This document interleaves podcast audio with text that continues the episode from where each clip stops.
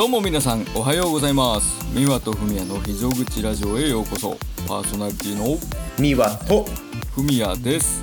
このラジオは高校時代青春を共に過ごした2人が東京と札幌からお届けしていくラジオです。よろしくお願いします。よろしくお願いします。えー、9月一発目ということなんですけども。はい。えまあいろいろありましてね早速なんですけど。そうですね。いやー我が家もですねついに、はい。あのーコロナにかかってしまいまして。あそうか侵入されたのは初めて？初めてですよ我が家の。あずっとね死守し続けてたんですけども。まあやっぱねやっぱちょっと緩んだ時にねやっぱね。そうそうそう。でねあのまあ僕は検査してないんですけど。はいはいはい。まあ事の発端はね娘がずっとなんか2週間ぐらいね咳が止まんなくて。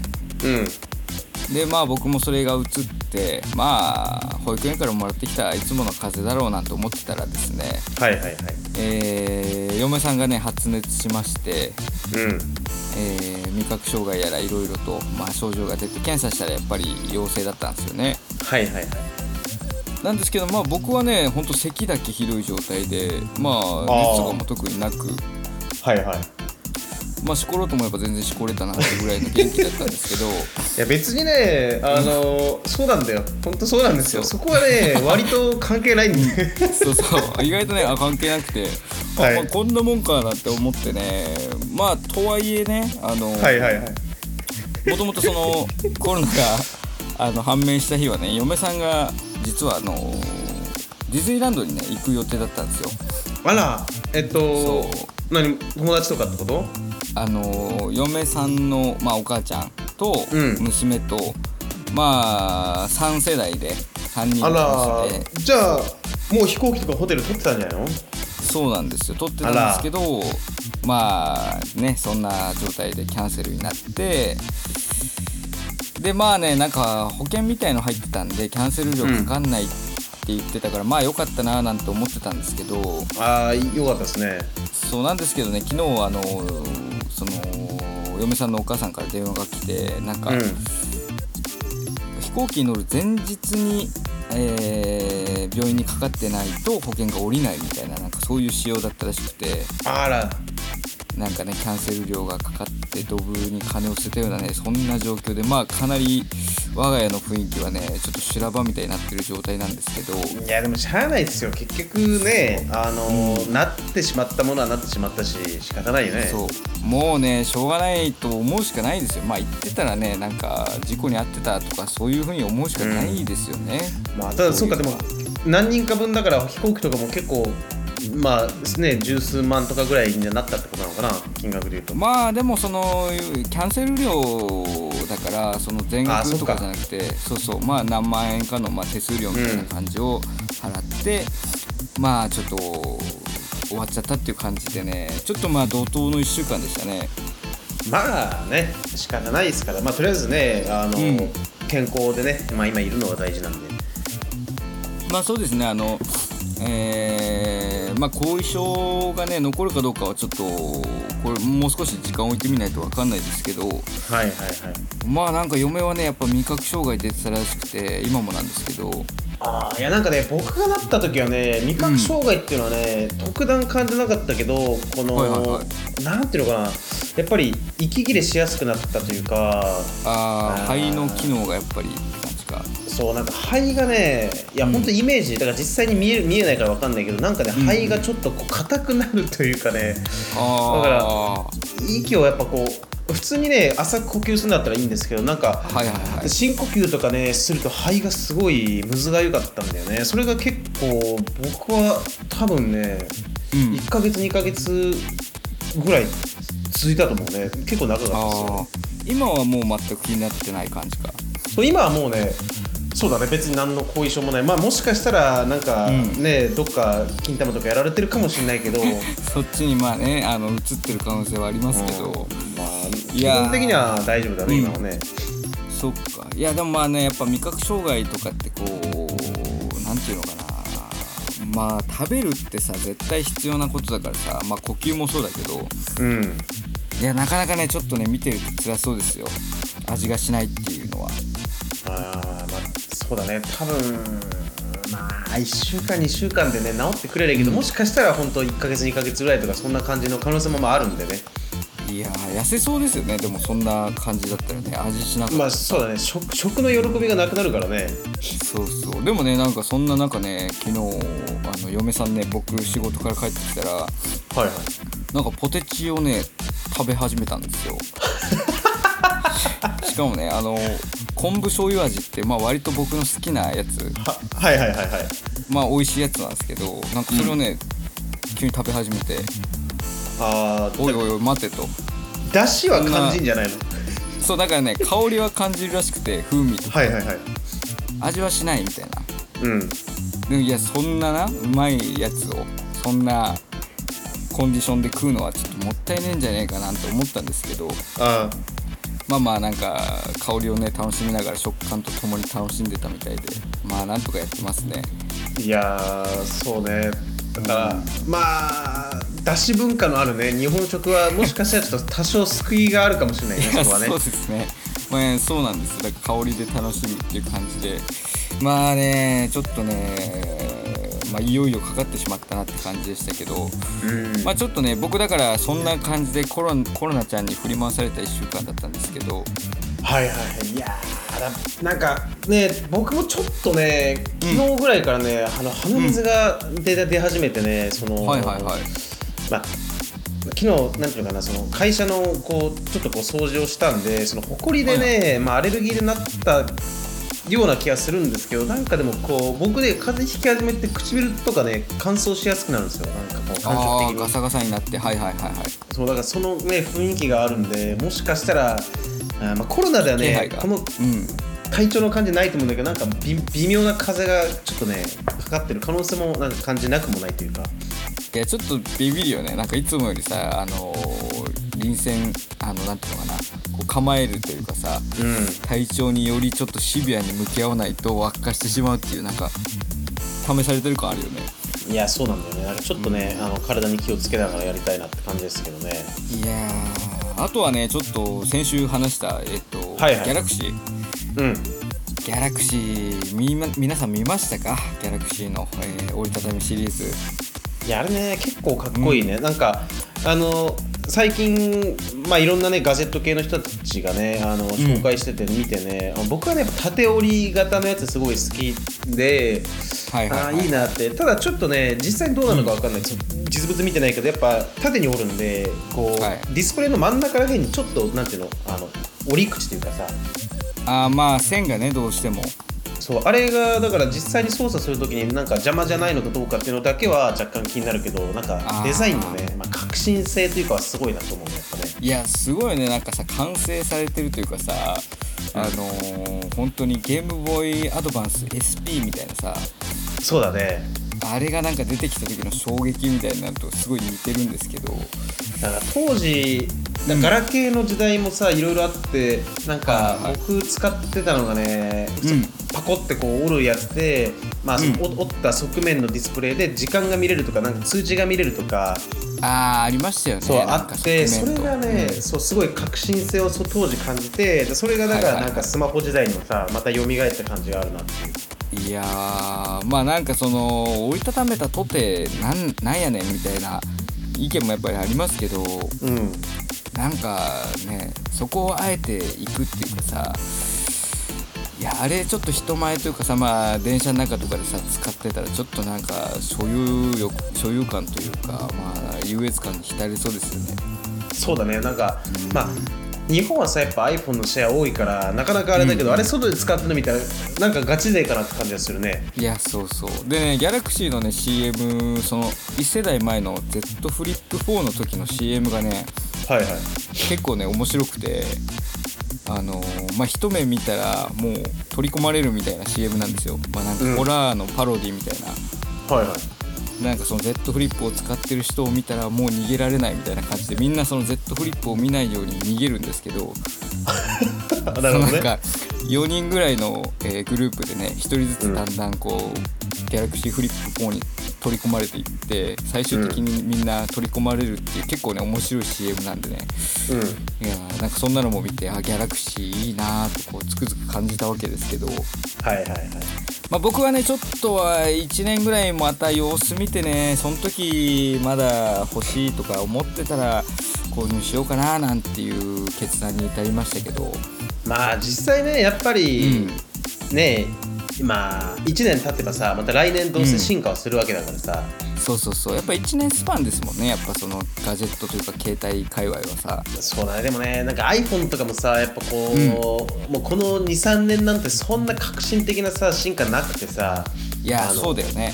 やっぱカメラの性能とかばっかり。あとは中のさ、うん、そのなんていうのかなコンピューターみたいなのが良くなったとしてもそんなさ iPhone でめっちゃ重い作業なんかしないしさまあねたかだかやっぱりやるって言ってもさ動画再生したり LINE したりとかさ電話したりぐらいじゃん？だからね結局マスタベ開いたってさあの広告にストレスは感じるわけだからさ なんか。そうだね。そう。僕はでもね今使ってるのが iPhone12 で次15に変えるんで、まあ、3世代空いてるんでその何ていうのかな。画面のヌルヌル感とかは結構変わるみたいだけど、うんうん、まあつってもね、まあ、そこら辺カメラもう別に今のさ画質だって悪くはないからさ。そうだよね。だからまあ必要最低限っていうかまあそれ以上のスペックぐらいのものが今でも使えてるから、うん、まあちょっとねなんかあのー、もったいないような気もしちゃうよね。だから低スペックのさそれこそ格安スマホみたいな1万円のやつでも全然生活はしていけるからさ、うん、すげえ高い買い物だなって渋っちゃうけどでもやっぱそれを上回るこう所有欲所有感というか。そうだね。だから僕はね、まあ、今回はねちょっと変えるつもりだけど、まあ、結構ね、うん、だ今回はなんかずっと言われてた iPhone ってその USB-C っていうさそのまあ、はいはい、充電の挿すところのさどうこうってずっと言われて、うん、今年のやつって変わるらしいのよ。いや待ち望んでたと思いますよ。でもそれこそねミワとか、うん、MacBook とかも使うからさ。そうだねそこをまとめれるのはまあ楽っちゃ楽だけど、うん、まあでもそそって言ってもねそこ変わっただけでそんなね何十万分のさ喜びがあるかってやったら別に感じないけどまあ、まあ、でもねまあバッテリーとかもちょっとずつ弱ってはきてるんで、まあ、そこも考えいやまあそうだね。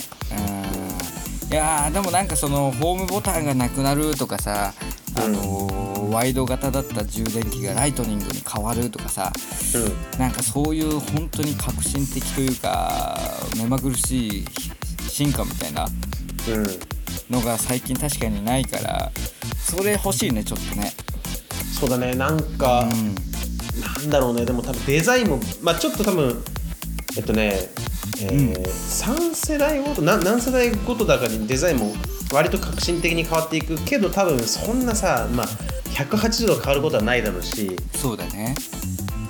まあでもねやっぱり発表僕ねあの iPhone の発表は来週の水曜日の朝2時なんではいはい、はい、もうリアルタイムで見る。そうリアルタイムでね、まあ、見ようと思ってますけど、うん。はいはいはい、やっぱ見るとねどうせ欲しくなって買っちゃうんだろうなっていうね。そうだね。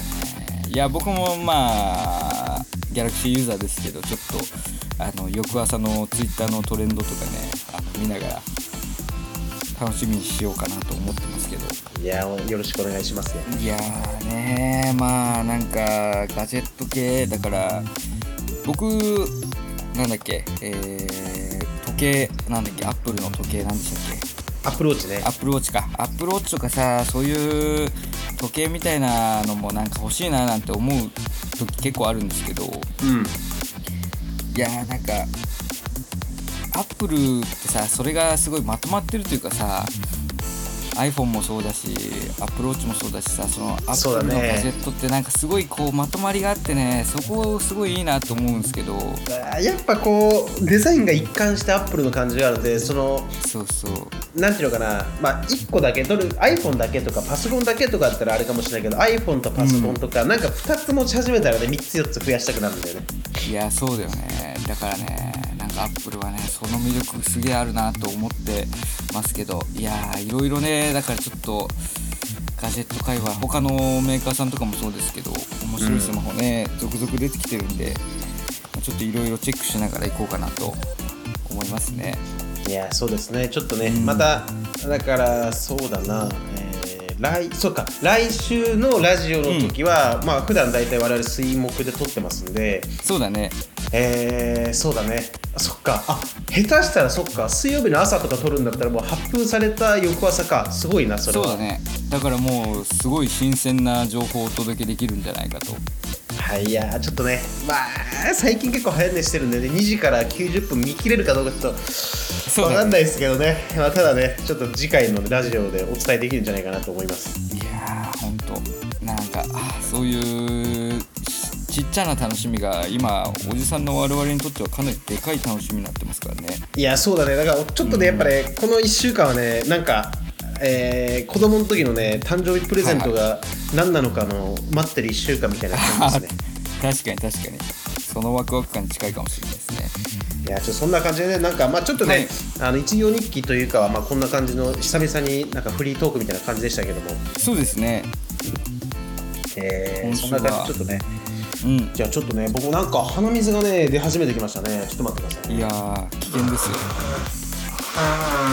もう公開花紙をねこのやらせていただいてますけども。いや初めてじゃないですか？このラジオ史上。いやそうですね。結構ね鼻水をずっとこう上向いてね、耐えながらやってる時期とかあったんですけどちょっとね、はいはいはい、鼻が詰まってきたんで噛んでみましたいやもうそのうちなんかトイレ行く時とかも切らずにちょっとうんこしますねとか言ってうんこし出すかもしれないですね。いやそれはちょっとね、まあ、気をつけていきたいところですけどもね。まあはい、そんなところでねあの、まあ、今週のテーマもね、うん、やっていければということで、はい、はい、お願いします。えー、絶対つなげられなかったのでちょっと普通にいきますよテーマ。そうだねそうしましょう。はい、えー、本日はね、えー、うん、兄弟のエピソードというところではい。まあ我々2人とも同じあの境遇というかさ。はい。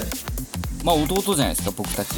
そうですね、うん、で兄貴がいるっていう感じで、うん。えー、うちはね年子なんで兄貴一つ上なんですよね。あなるほどね。そうそうそう。で美和はなな何個離れてるのかな、えっとね、僕は3つ上なんですよね3つ上かじゃああの同じ学年あの学校内に存在しなかった感じか？中高。そうねだからなんか兄の存在感だけを残してバトンタッチされて、うん、あでもあ小そうね小学校の時はねあのいたけど、うん、だから中学校の時はそのなんか兄が残した存在感だけがありましたね 中学校。なるほど。それもちょっとなんかプレッシャーあってやだね。いやそうですね。あまあそんな感じでちょっと兄弟がいる兄貴がいる我々ですけどまあ、うん、ちっちゃい頃ねやっぱいろんなエピソードあったと思うんですよ。いや懐かしい。そういえば思い返してみるとね、うん、そうだね。ないろいろあるないやでね僕、まあ、何かなと思って思い返してみたんですけどまあ一個なんか覚えてるのがあって、うん、あのー、まあ僕はねその年子なんでやっぱ、はい、なんていうのかな、まあ、小中とやっぱり学校内で会うことももちろん多いわけじゃないですか、うん、ああそうだよね。そうそうそう。でまあねあのー、まあ、小学校の頃、まあ、中学校の初めの頃まではねやっぱり男兄弟なもんですからはいこう殴り合いのまあ喧嘩までいかないけどその戦いごっこみたいなのずっとしてるわけですよ。うん、でまあ体格もねそんなに大きく変わんないしまあどっちかがこうちょっかい出し始めてなんかバチバチに殴り合ってまあなんか俺が泣いてごめんなさいって言うまで続くみたいなさまあでも1歳ってねあの今の1歳と何もさ、差ないけど当時の、うん、例えば5歳、えーと、3歳4歳5歳6歳とかって、まあ、割と1年間ってそっか、まあ、結構なそのフィジカルではあったのかなそうだね。そう。でやっぱりこう1年まあ1年とはいえどもやっぱり兄貴ってこうちょっと大人に見えたし、うん、でまあそんな兄貴をこう泣かしてやりたいみたいな僕の思いもあったわけですよ。はいはい、はい、でまあ毎日のごとくねこううちの実家の和室でねこう殴り合ったりしてたんですけど。はいはいはい。あの僕がね小学6年生の時やったかな。うん。兄貴がまあ中学校入ってでまあちょっとこう兄貴が中学校行ってしまったとまあ寂しい思いがあったわけですよ。ああはいはいはい。で兄貴もう俺中学生だからさみたいな。ちょっと生きってるわけですよね、まあ結構ね小学校と中学校でやっぱ世界変わるしね。そうそうそう。でまあなんかそんな中でねやっぱりその戦いみたいのはまだ、えー、継続しておりまして。うん。でまあ小6のね僕がまあこう戦いに挑んだわけですよ。ある時。小そうね。そ小そうだよね。小6と中1だもんね。そうそうそう。でまあいくら中学生になったとはいえやっぱまあ1年差だしと思ってまあ挑んだらですねなんかね、うん、あの攻撃が一切効かなかったんですよ。あのあの全くね本当腹とかちょっと蹴ったりさ殴ったりとかしてもはい。全くなんか攻撃が効かなくてはい。でおかしいと思うわけじゃないですかおかしいぞと。うん。してまあなんでそんな感じなんだと。うん。なんでそんな無敵なんだみたいな感じで聞くとですねあのなんか俺は技を覚えたんだみたいなことを言ってきたんですよね。はいはいはい。兄貴が。でななんだそれと？技ってなんだ？みたいな、まあ、小学生ですから、すごい気になるわけじゃないですか。必殺技みたいなさ。そうだね。そう何覚えてきたんだ？って言ったらいやなんか友達とその技を作ってみたいな。うん。それを今やってんだ。みたいなでなんていう技だよ？みたいな。はい。聞いたんですよ。はいはい。そしたらなんか「いや無念無双だ」って言ったんですよね。で なんだなんだそれはってなるわけじゃないですか。子供のはいはい僕は。はいそうだね。無念無双ってなんだそれみたいな。めっちゃ強そうじゃん。そうそう。でねまあその漢字とかを聞くとやっぱ何も、えー念じず何も思わないと、はいはい。ああじゃあもう無我の境地に近いってことね。そうそうそう。でまあねある時ねそんな技を中学校に入ってさ、兄貴が覚えてきたとうん。で俺はもう到底かなうわけがないわけじゃないですか。いやもう世界が違うからねそうなるとね。そうそう。でもうそこで僕はねあ中学校に入ったらそういうなんか技みたいなの覚えれるんだみたいな。だかはいはい。はいらその小学校からステップアップして中学はその領域に達せるんだと思ってねすごいワクワクしたそんな思い出をねちょっと思い出しましたよ。いやー無念無双はね結構強いよねその雰囲気ね。そう。だからね全くそう何も通じないわけですからこっちの攻撃が、はいはい。だからもう痛いとも思わず何も感じないみたいなね、そんなちょっとね兄貴のねあのアホ臭い顔をね今でも覚えてますけど。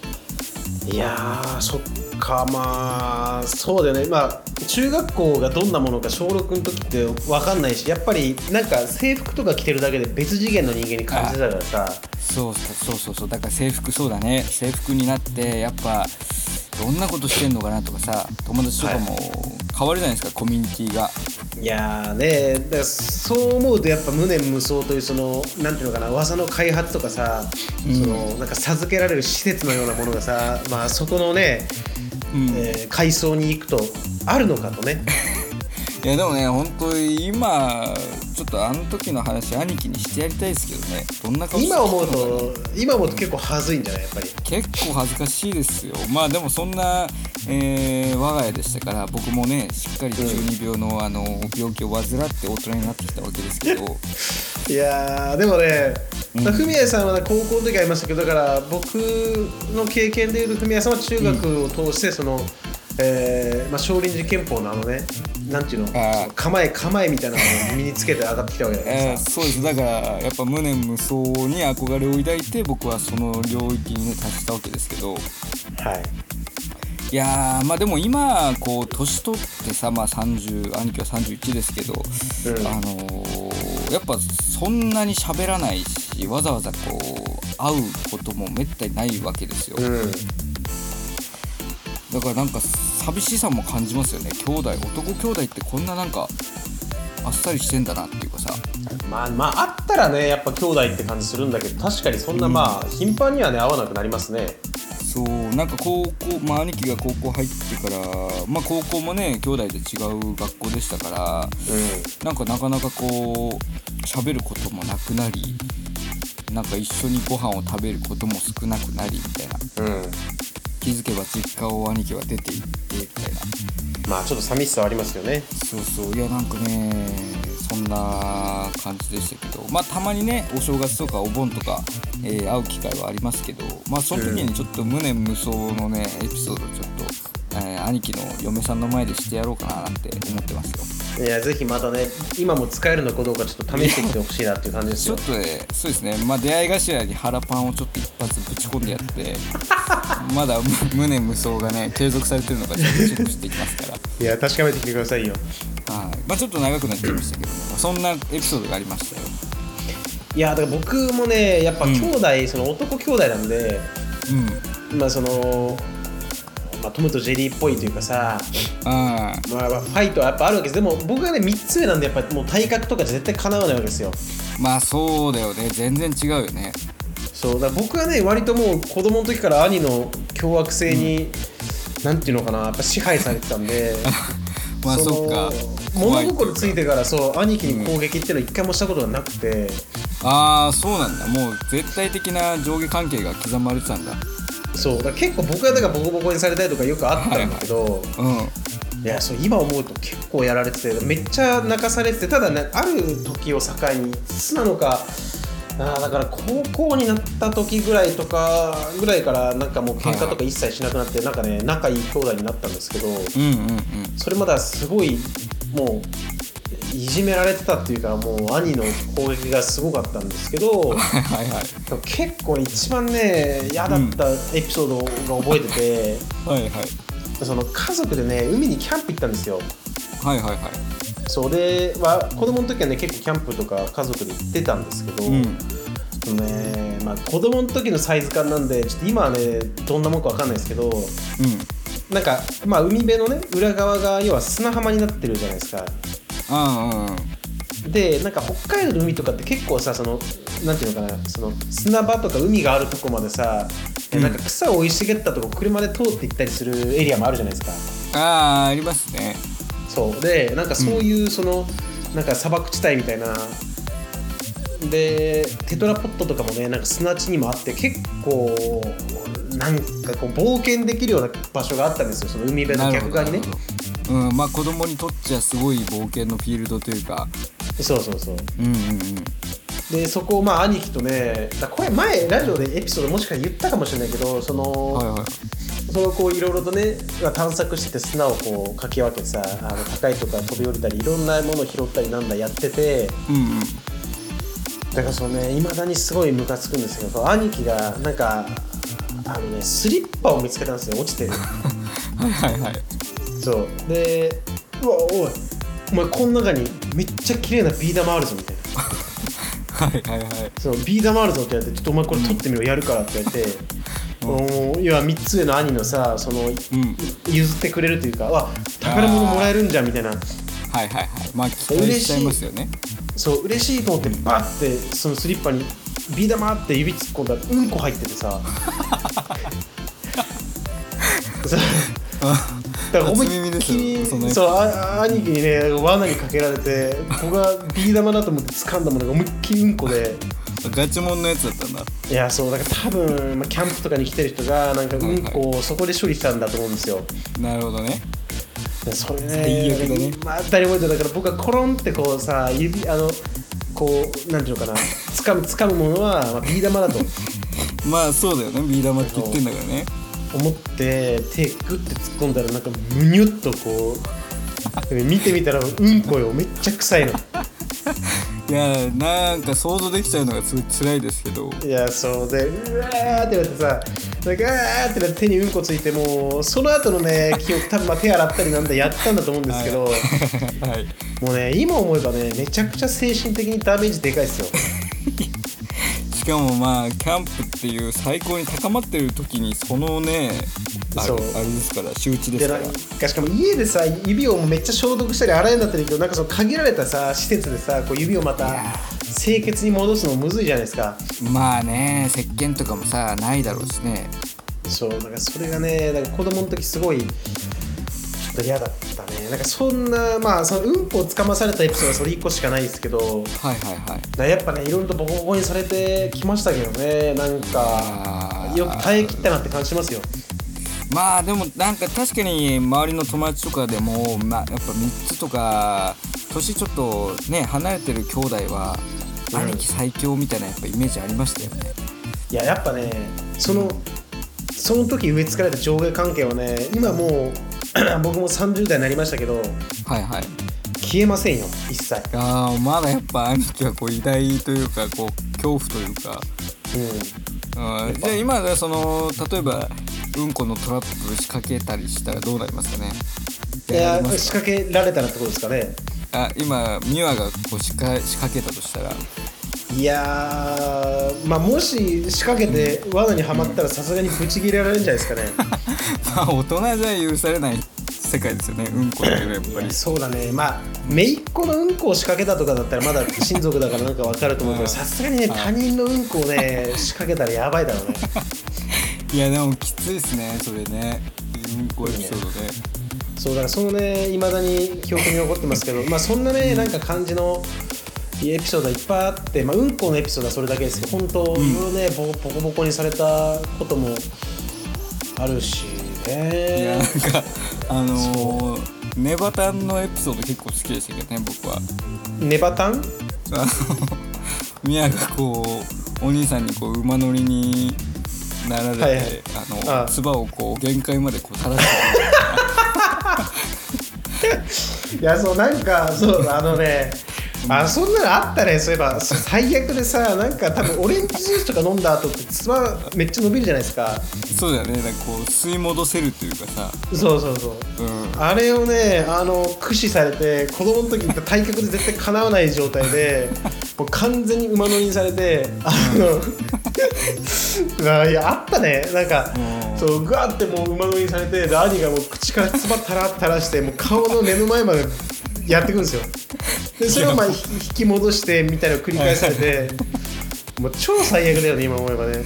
いやーまあでも面白いですけどね。あの想像したらめちゃめちゃ面白よいですくそんなねアホみたいななんか拷問というかをさ思いつくなって感じですよ。まあなんかこうあのボコボコにされるとかじゃなくてこう唾液を垂らされるっていうのがねすごい屈辱的ですよねいやそうだね。だからそれ結構やられたねそういうひどい話ね。懐かしいですよ。いやーまああの面白いですけどね。後になったら笑えますけど、まあ、当時からしたらね恐怖ですよね。まあそうね、まあ、でもその分僕はやっぱこっそり兄貴あなんかね僕の兄貴はねジュースとかおやつとかを結構ちびちびなんか取っときながら食うタイプだったんですよああなるほどね。そうそれはね僕としてはなんでこんなもんいちいちためとためとくんだというか そのなんか半分ずつとかさ僕はもうおやつ与えられたら一気に食べちゃうタイプだったんで、うんうんうん。なんなんだこの人と思いながらもでも兄が飲みかけのジュースとかを冷蔵庫に置いとくわけですよ。はいはいはい。そうで子供の時のジュースなんて結構物資として貴重だったんで まあそうだね。そう僕はねだから兄貴の飲みかけのジュースとかをもうジュース飲みたい時に、まあ、こう飲むわけですよこっそり。あーバレない程度にそう。でも兄貴とかってなんかそのなんていうのか結構目ざといからなんかもしかしたらこのラベルのとこのギリギリに飲んどいてなんか僕が飲んだかどうかをもしかしたらこう見てる可能性があると。なるほどね。そう気づかれたら嫌だなと思って現状復帰しなきゃいけないわけですよ、どうどう頑張っても。そっかそう。だから僕がねまあ一口二口飲んで、まあ、ちょっと傘が減るじゃないですか。はいはいはい。そしたらやばいなこれバレたら面倒くさいなっていうところで、うん。その飲んだ分は水を足して戻してましたね。それはそれはバレなかったのかな。いやそれバレたことないです。だからちょっとね薄薄い足薄くなると思うんですけどバレないですねはいはい。それは。えー、いやそれそういうだから生き延びるテクニックをそういうとこで学んで。いそう。やーでもそういうなんかまあ。子供の頃の、えー、なんていうか処世術というかさ。はい。いやそういうのがさもしかしたら今もこうなんか使えてるテクニックとして残ってるかもしれないですよね本能的にね。そうですよ。だから僕はやっぱ兄貴の部屋にあったエロ本を見た後の現状復帰の、もうテクニックがめっちゃスペシャリストですよ。あーそっか。まあそういうのもある部屋のなんか兄貴が隠してるものをこうちょっと探るとかさ。うん。そういうのもやりましたよね確かにいやそうそうそうそうね。懐かしい、そんなね感じでえーあるね。いろいろエピソードをね。いやーありますよ。いやーでもまあなんかあれですよね。あの久しぶりにそういう話を兄弟でしたりするのは面白いかもしれないですね。そうだね。でも怖くて言えないですね僕。そっかまだそのやっぱ支配支配というか恐怖の支配があるから。そうまあ今更怒られることはそれないと思いますけどなんかちょっとねやっぱ言えないなって感じはしますね。いやでもねあんまりだから美和のお兄さんってさ僕はまあ会ったことないのでうん。なかなかねなんかイメージがわからないんですよ。その美和のその家庭内の立ち位置でさ弟という立ち位置がなかなかこうねイメージがつかないというかね。いややっぱまあ支配されてましたから僕は兄貴に。いやーそっか。いやーでもね、えーまあ今はねお兄さんと東京お兄さんも東京だもんねそうだね。まあいやだからな今は仲良くやってるということで。はい。いやーまあ面白いですねやっぱ。昔そうだのエピソードは。ね。いやちょっとねまたなんかこうね、まあ、また兄弟以外のね家族のエピソードとかも掘り下げていけたらと思いますんで。いやそうですね。いやーまあちょっとそんな感じで9月一発目、えー兄弟のエピソードということでお話ししましたけど、いやーちょっとね来週はねちょっと iPhone の話、うん、えー、できると思いますんでちょっとね楽しみにしていただければと思いますよ。いやちょっとね来週はじゃあちょっとそのガジェット系にちなんではい。まあ今ちょっと出てる面白い変わり種のなんかそういうスマートフォンとかあお話しするようにしましょうか。あそうですね。まあそんな感じの話できるようにしましょう、うん、ちょっとなんか、えー、面白そうなものを調べておきますので、はい、よろしくお願いしますはい。じゃあ今日はそんなところで終わりにしましょうか。はい。じゃあ締めさせていただきます。はい。はい、えー、本日も最後まで聞いていただいてありがとうございました。明日からまた1週間頑張っていきましょう。皆様にとっていい1週間になりますように。お送りいたしましたのはミワとふみやでした。それでは皆様いってらっしゃい。また来週